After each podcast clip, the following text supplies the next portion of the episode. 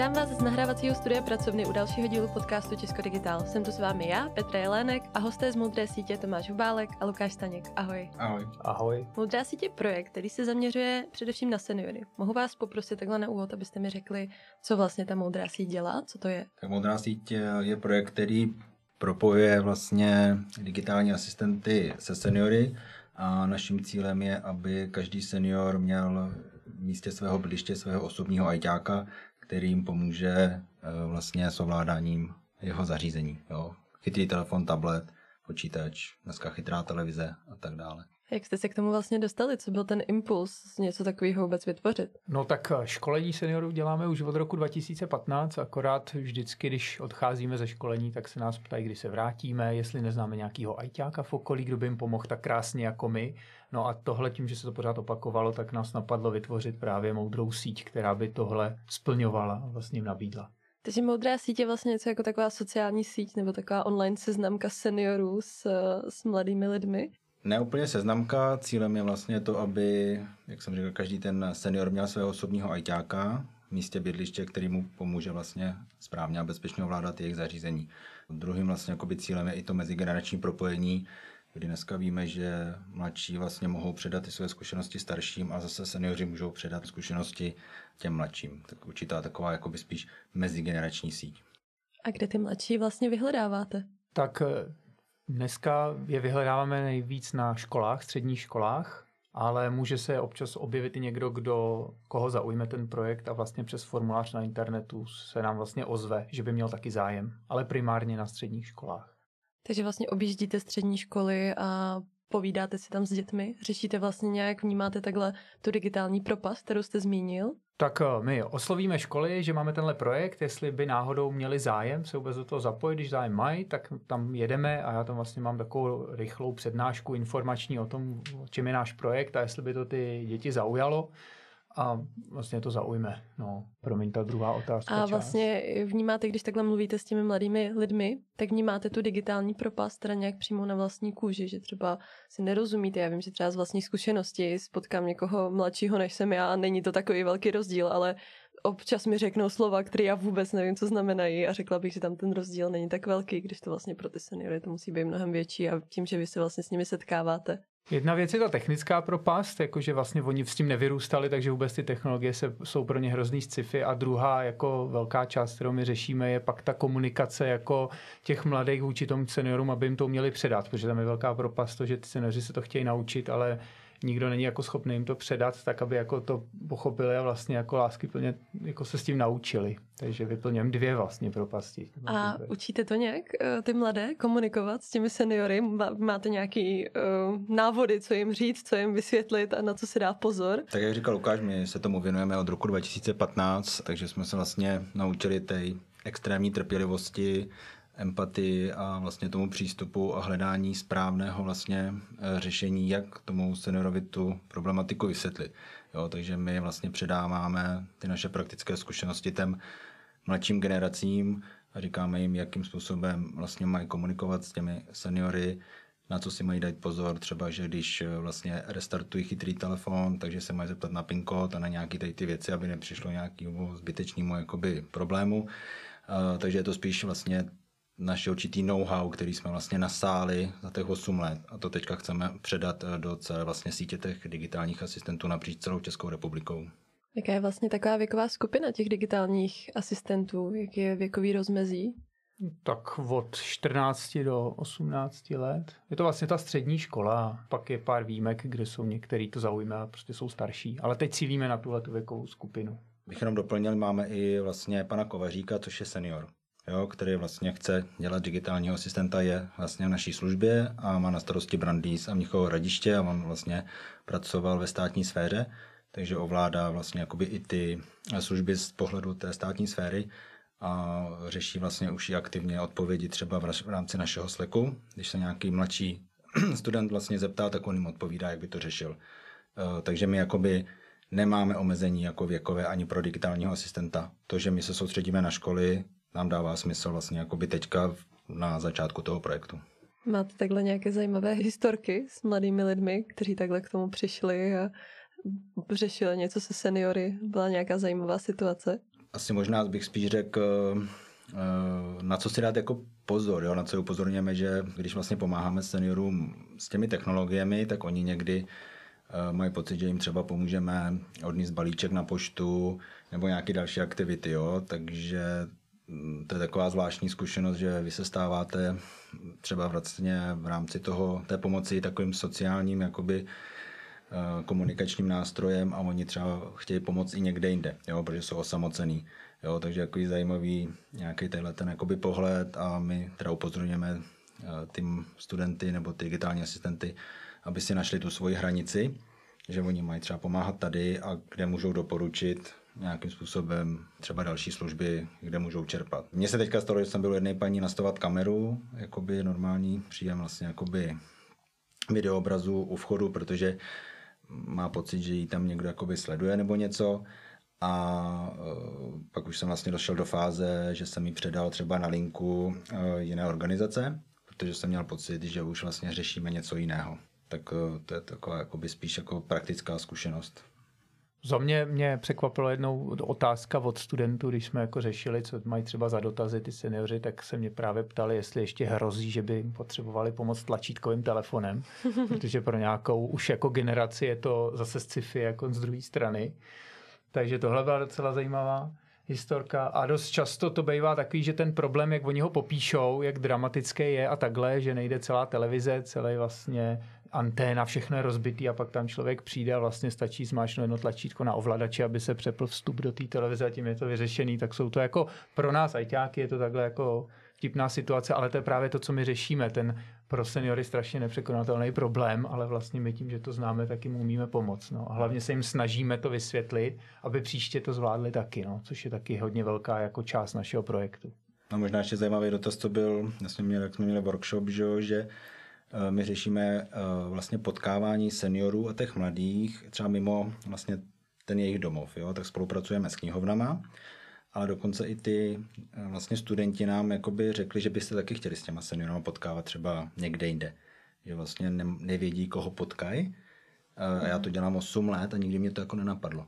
Že bych se jakoby v určitým pohledu měl bát, jo? takže to mě přišlo zajímavý, že ta generace má nějaké takové obavy z pohledu toho, že vlastně má pomoct někomu, takže nechce jít k němu domů, ale mm-hmm. třeba radši se potkat ve veřejném prostoru, kde se cítí jakoby bezpečněji. Tak to třeba mě jakoby, taky jako byla taková zajímavost, kterou uh, mě trošku jako překvapila. Když jsme u toho bezpečí, jak vlastně řešíte to, že senior potřebuje třeba poradit s bankovním účtem nebo s eh, mobilním bankovnictvím, což se taky může stávat, když už jsou pokročilejší? Když jsou to takovéhle dotazy, tak teď je spíš jako odkazujeme na to, aby tohle šli řešit vložně s bankou jo, kde mhm. na to mají lidi a prostě jako mají tam tu důvěru, ty, ty seniori mají důvěru v určitý bance, takže když jsou to takovéhle témata, tak je odkazujeme spíš na to, jako běžte do banky a tam vám s tím pomůžou. A pojďme si teda říci, jak přesně probíhá celý ten proces, jak z pohledu eh, seniora, že se někde o vás dozví někde v knihovně, nebo jsou někde nějaké letáčky, jak to pokračuje dál z jeho strany a pak tedy i ideálně, jak to probíhá i ze stran toho asistenta. Předpokládám, že ten teda zase jde někam do sleku tak eh, hlavním cílem je, že nejdřív potřebujeme mít toho asistenta tam, abychom potom mohli říct seniorům, že tam mají tu možnost téhle služby využít. Takže my potřebujeme nejdřív získat asistenta, to je tak, že se dozví buď na škole, jeden student se to dozvěděl z Instagramu nebo z nějakých sociálních sítí, že tahle služba je. Takže my pomalu jako ty oblasti o nějak oslovujeme a když tam jsou nějaký studenti, kteří mají zájem, tak jim uh, řekneme o našem projektu, když je to zaujme, tak máme pak druhý sezení s nima, kdy jim řekneme, co od nich potřebujeme administrativně podepsat, protože ty studenti jsou akreditovaní, nebo ty dobrovolníci jsou akreditovaní, to znamená pojištění v rámci tohle projektu, aby kdyby se něco stalo, tak měli jako to pojištění. A potom, když tohle podepíšou, tak je pak dáme přístupy do našeho systému, do komunikačního jako systému a od té chvíle už můžou jako si brát ty dotazy. Jo, ze strany seniora je to tak, že když se o nás dozví, že tam ta služba je, tak uh, máme internetovou stránku, kde vyplní formulář, pokud je toho schopný, pokud toho není schopný, je tam teda ještě možnost zavolat, že prostě má problém a nedokáže to vyplnit. Vyplní dotaz nebo nějaký požadavek a student nebo digitální asistent v nejbližším okolí si ten dotaz vezme, zavolá tomu seniorovi a domluví se, kdyby jim vyhovovalo se potkat, kdy a kde a jde tam a pomůže. To je vlastně takový proces, bych řekl. Stává se častěji, že seniori volají, nebo opravdu zvládnou už vyplnit aspoň ty formuláře? No, začíná to teď jsme na začátku, takže je to jako někdo už volal, někdy to vyplní za ně někdo jako ze jejich rodinných příslušníků, že to za ně vyplní a někdo, protože v tom počátku cílíme spíš na ty aktivnější seniory, kteří třeba používají počítač, vědí, jak se dostat na internetové stránky a používají to, takže jsou i ty, kteří to vyplní. Takže je to takový různorodý. Není to jako, že by jedno převaho, převažovalo. My chceme, aby nejvíc používali ten formulář, ale pak, když to nejsou schopní, protože třeba vůbec to nefunguje, ten počítač nebo něco, tak tam mají možnost teoreticky zavolat. A jaké třeba dotazy od seniorů řešíte nejčastěji? Nejčastěji tam máme vlastně nastavení telefonu, Teď nám tam teda naběhly tři vlastně řešení v rámci televize, jo. Tak máme ty chytré televize, set to box a tak dále. Eh, teď jsem koukal, že jsme tam měli třeba připojení na skener a tak dále, jo, a tak dále. takže eh, je to hodně individuální a vlastně ta služba je takhle nastavená, že my sice děláme i hromadné semináře, ale cílem vlastně této služby je právě poskytnout tu individuální pomoc s čímkoliv, co se týče chytrých technologií. Takže myslím si, že zatím tam nemáme jakoby nějaké převládající, eh, převládající jakoby dotazy, že bych řekl, volají nám nejčastěji na tento typ telefonu a toto nastavení. Jelikož se teď i stát snaží o nějakou digitalizaci, vnímáte, že třeba i seniori se o to více zajímají, jak třeba si zřídit věci online, jak si vlastně využít nějaký portály občana a tak dále a tak dále? Já bych spíš řekl, že se o to zajímají, že jsou do toho tak trochu dotlačený a kvůli tomu se o to musí zajímat a kvůli tomu chodí na naše semináře a kvůli tomu jsou dobrý kandidát na to používat naší službu, protože ze všech stran jako se jich obchody ptá, jestli mají aplikace, tamhle to si vyřešte přes portál občana, máte identitu a tyhle ty věci, že spíš jako, ne, že by, jako jsou seniori, kteří aktivně chtějí se vzdělávat a hledají ty věci, ale hodně často se mi na semináři stává, že no, oni tady mě zavřou pobočku a dají tam nějaký QR kód. Jo, že jako spíš z téhle druhé strany oni se musí o to zajímat, protože jinak jako přestávají být vlastně aktivní v rámci té společnosti. No a jako štve to, chtěj to, proto ta služba jako má smysl, ale narážejí to spíše na tuhle stranu, než by nám volali, my se chceme dozvědět víc. Spíš my musíme. No, já bych jenom doplnil, že eh, co se týče používání těch komunikačních nástrojů, tak už je to, řekněme, na dobré cestě, co se používání e-mailu, eh, Whatsappu a tak dále, eh, vyhledávání na internetu, tam spíš se trošku necítí, že tam těch informací je hodně a jak oni vlastně se mají vlastně s tom zorientovat. Máme tady pojem mediální gramotnost, bezpečnost, v vozovkách radši na nic ne, neklikej, nebo jo. A nám se někdy stalo, že vlastně, když jim někdo takhle tohle řekne, tak oni opravdu ty seniori do toho neklikají a nechodí na ten internet, ale jak se to pak jako mají naučit, jo? Takže já si myslím, že ten, za těch 8 let se to velmi posunulo, když jsme učili levý pravý tlačítko myši, tak teď už jsme opravdu o několik mílí dál, jo? A naším úkolem je spíš i to, aby jsme vlastně motivovali toho seniora, že se v tom může sám naučit. Takže my, když mu pomůžeme tu službu jakoby instalovat, tak on už postupnými kroky zjistí, že to zvládne sám. A vlastně to, že on ví, že tam má toho hodinového hojťáka nebo toho digitálního asistenta, tak on dokonce získá jako pocit určitého bezpečí, že se v tom sám učí a kdyby něco, tak mu může zavolat. Jo, takže máme zkušenosti s tím, že když on ví, že v tom městě je ta možnost zavolat, tak on se v tom učí sám a kdyby něco, tak zavolá, ale třeba se stane, že vlastně nezavolá. Opravdu jsou na tom mnohem líp ty seniori, než to bylo před těmi osmi lety. Jo.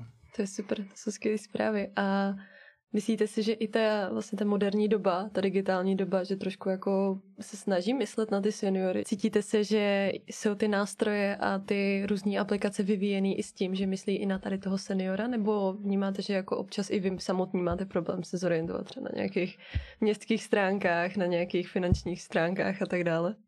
Já bych stručně řekl ne, že s tím vůbec nepočítají, že ty seniori to používají protože spousta těch aplikací, jak sama říkáš, spousta aplikací a internetových stránek už i jako mladší generace nebo my máme problém vůbec se zorientovat, kde intuitivně to schovali, to tlačítko. A senior, který ani jako nezná to, kde by to měl hledat, tak ten je úplně už ztracený. A když pominu fakt, že hodně seniorů má třeba zvětšený písmo na mobilech nebo tak a na to už vůbec ten programátor s tím nepočítá, že to tlačítko se těm seniorům i schová, třeba za klávesnici na mobilu nebo něco takového. Takže jako za mě moc to net... přijde mi, že to moc netestujou jako se seniorama tyhle ty služby, které jsou pro všechny. Jo, souhlasím, no. Myslím si, že tam je velký jakoby potenciál tohleto změnit a pracovat vlastně s tou skupinou dvou až dvou a půl milionu seniorů, který vlastně postupně začínají ty technologie velmi aktivně používat. A jak byste to třeba řešili u vaší webové stránky, když vy jste to opravdu dělali už pro ty seniory? No, tak my jsme to testovali s mýma kámošema seniorama, jo? takže my tady máme jako skupinu mm, vlastně seniorů asi deseti, kteří jsou vlastně nadšený pro to, cokoliv testovat, takže když jsme to vlastně vyvíjeli ve spolupráci s Česko Digital, tak jsme dělali vždycky testování, jestli jsou schopní vlastně tu službu zadat, teda pardon, ten dotaz zadat a e, vlastně jakoby spojit se s tím digitálním asistentem. A tohle testování teda probíhalo vlastně v prostorách e, jako nadace Vodafone, kde e, v jedné místnosti byli digitální asistenti ze střední průmyslové školy a gymnázia Smíchov a na druhé místnosti byli ty seniori a my jsme to vlastně přímo testovali, jak to funguje a pak jsme na základě toho dělali úpravy. A teď sbíráme vlastně zase, že jo, praktickou vlastně zpětnou vazbu z terénu a postupně to budeme, anebo upravujeme uh, vlastně jakoby zaběhu, prostě klasicky. Když jste to takhle zkoušeli, máte nějaké poznatky, co vás třeba nenapadlo a na co jste přišli, že ty seniori prostě třeba vnímají, že to tlačítko je lepší jinde, než, než vy byste si typli?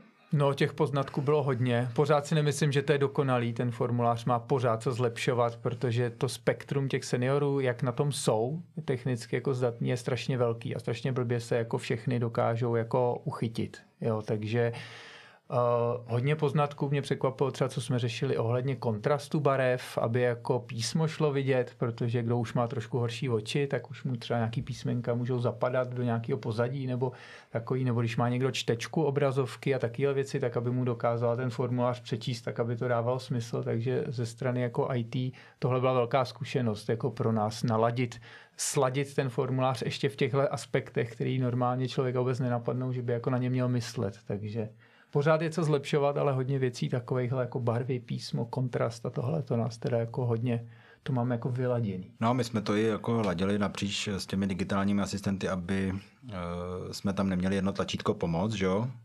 ale potřebujeme vědět, odkud ten člověk je, aby jsme vlastně ten dotaz správně umístili, že jo? Takže jsme udělali i jako trošku takový kompromis mezi tím, jak ten dotaz vstupuje ze strany seniora, ale i pro toho digitálního asistenta. Takže kdyby jsme šli do toho extrému, tak by tam opravdu bylo jedno tlačítko pomoc že jo, s kontaktem, ale už pro nás by zase jsme nevěděli, kam ho určit, eh, jestli je to iPhone nebo nějaký jako ta televize a tak dále, protože ten digitální asistent v tom systému vidí, co ho čeká a na základě toho se může rozhodnout. To i vlastně vstupovalo jako dvě strany, jako najít jako určitou rovnováhu mezi tím zase mezigeneračním, že jo, my to dobře ovládáme a ty seniori to zase jako tak neovládají, ale aby jsme to nějak zkusili zprůměrovat. A myslím si, že se nám to podařilo, ty dotazy nám tam chodějí a uvidíme. Když byste teď měli šanci opravdu říct nějaký tip pro někoho, kdo vyvíjí nějakou takovouhle aplikaci, třeba i ze státní zprávy, co, co by vám ulehčilo práci a hlavně těm seniorům, aby to lépe chápali? Mm, tak ať nám zavolají a my to s něma otestujeme, s těma seniorama, no, a předáme jim naše zkušenosti. Taky jsem chtěl říct testovat, testovat a testovat, no. Zmínil jste spolupráci tady s Česko Digital. Jak ta probíhala?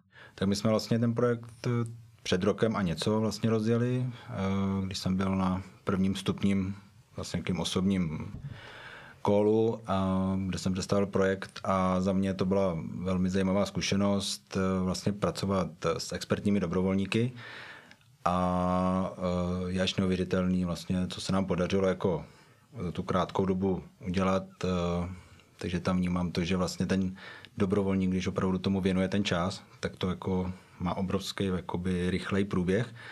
Ale pak se nám zase stalo, že vlastně když najednou zmizí, jo, že vlastně má nějaký jiný projekt, tak jakoby je ticho a vy řešíte, jak to rychle jakoby dodělat, jestli vlastně vezmete zdroje vlastně ze svého týmu, anebo vlastně řešíte nějaký nový nábor e, vlastně toho expertního dobrovolníka a musíte mu jakoby ty věci vysvětlit. Jo? Takže pro mě to bylo takový jako mm, zajímavý v tomhle e, naučit se pracovat s tímhletím Eh, vlastně jakoby v té oblasti těch dobrovolníků.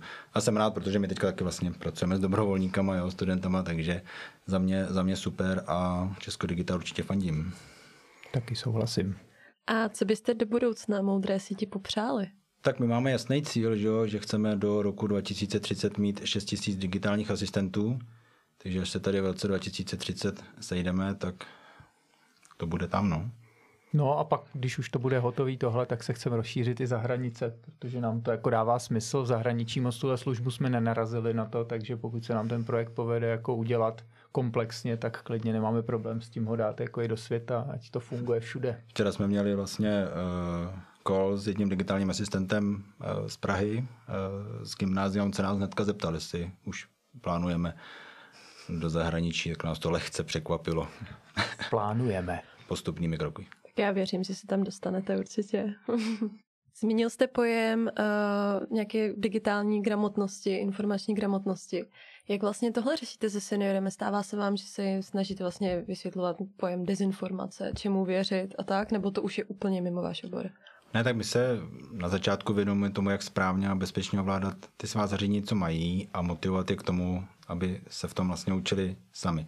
Ale teďka i vlastně jsou tady ty pojmy, jak jsi zmínila, eh, jak vlastně poznat eh, fake news, jak se vyznat v tom informačním bordelu jo, a tak dále. Eh, takže my se snažíme jim říct nějaké vlastně ty naše prvky, které používáme, jak vyhledáváme, jak zadáváme klíčová slova, jak poznáme, řekněme, bezpečný e-shop, jak poznáme nějakou stránku, jak si třeba najít zdroje. A, takže to je jak autoškola, že jo? My jim dáme nějaké jakoby, základní parametry, ale oni se na tom internetu už pak učí řídit sami. Tak je otázka, jestli jakoby se někdy vybou, jako lehce vybourají nebo něco udělají, že já mám ty moje zkušenosti stejný. Taky jsem si objednal službu z e-shopu a prostě nepřišla a už jsem přišel o pěti kilo, jo. Takže my jako se snažíme prostě jim říct, takhle si dávejte pozor, choďte na tyto stránky, protože je známe, že jsou jakoby bezpečné, ale jestliže ten člověk v rámci jakoby nějakého svého prokliku nebo něco se dostane někam jinam, to už úplně jako nedokážeme ovlivnit. A co třeba různé podvodné SMSky nebo e-maily, když vás na něco odkáže nějaký zdánlivě banka nebo pošta, že se něco máte vyzvednout, poslat někam peníze. Jak tohle řešíte? To je věčný téma kurzů, bezpečnost obecně. Já musím říct, že na tohle téma jako zpracoval i Národní úřad pro kybernetickou bezpečnost a tak jako skvělý zdroje, na kterými odkazujeme, nebo já na, odkazuju na školení na ně, protože jsou hrozně hezky zpracovaný. A spíš to s nimi jako řešíme, protože Ukazujeme jim jako ty podvodní SMSky, jak to vypadá, jak vypadá podvodný e-mail a zase ukazujeme jim, jak identifikovat a jak poznat, že by to mohl být podvodná SMS nebo e-mail. Takže my je spíš jako učíme ty základy.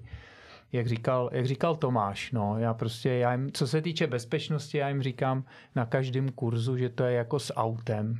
Jo, že to je hrozně bezpečný, to auto je strach, taky strašně bezpečný a furt jsou mrtví na silnicích, protože dělají něco blbě. A že s tím chytrým telefonem je to úplně stejný. A jako projdou autoškolou, kde jim řeknou na stopce je dobrý zastavit, tak my jim ukazujeme autoškolu díky i těm zdrojům od toho úřadu pro bezpečnost a tak, co si jako mají projít, aby věděli, jako že opravdu jako na tuhle sms že vám ukradli peníze a rychle volejte na, takže vlastně to jako není úplně pravda. Já bych tady jenom doplnil, že eh, zase oni jako eh, třeba nerozumějí té terminologii a my jsou hrozně vděční za to, že jim to někdo řekne osobně.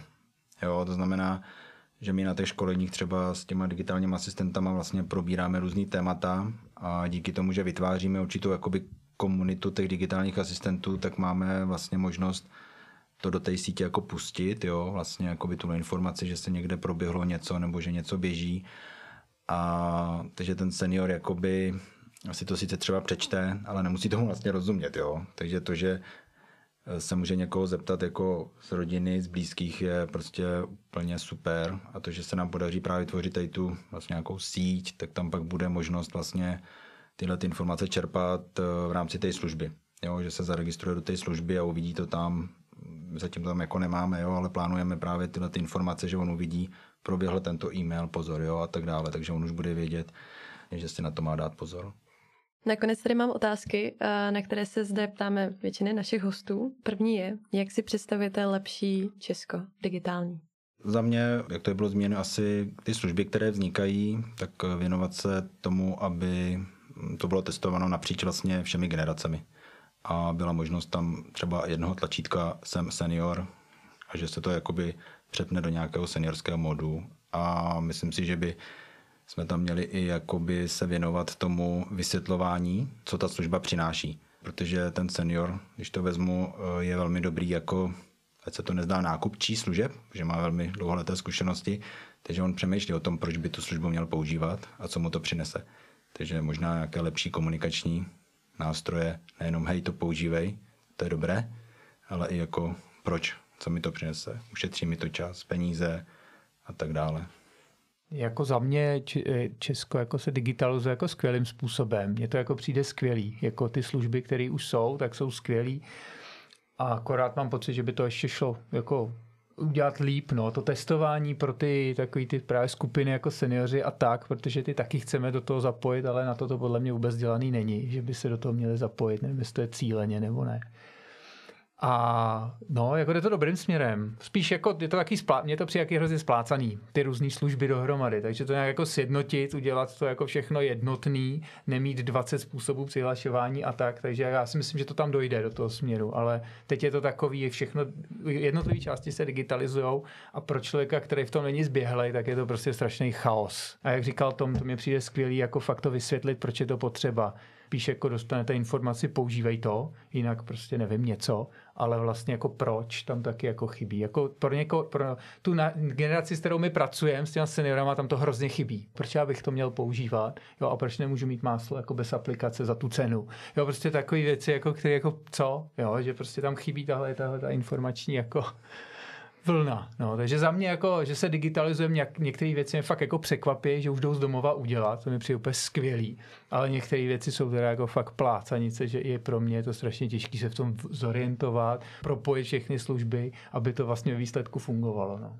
Takže já tomu jako fandím, ale je co zlepšovat. No, rozhodně bych se ještě neklepal na záda, že jsme fakt skvělí. Jako. Tak na úplný závěr jsou to typovací otázky.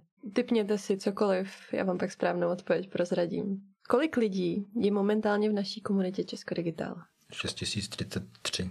5999. Tak je to 6118. Dobrý, blízko. Kolik projektů má Česko Digitál aktuálně rozběhnutých? 18.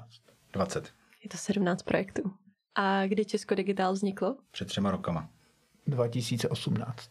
Tak bylo to 17. května 2019. Já vám moc děkuji, že jste si našli čas a přišli si sem popovídat a děkuji i pracovně za zapojení studia. Pokud vás posluchače náš podcast zaujal, dejte odebírat, sledujte nás na sítích a nebo jděte na web Česko Digital a podívejte se k nám. Mějte se hezky, ještě jednou děkuji a ať se práce daří. Ahoj. Děkujeme za pozvání, ahoj. Děkujeme, ahoj.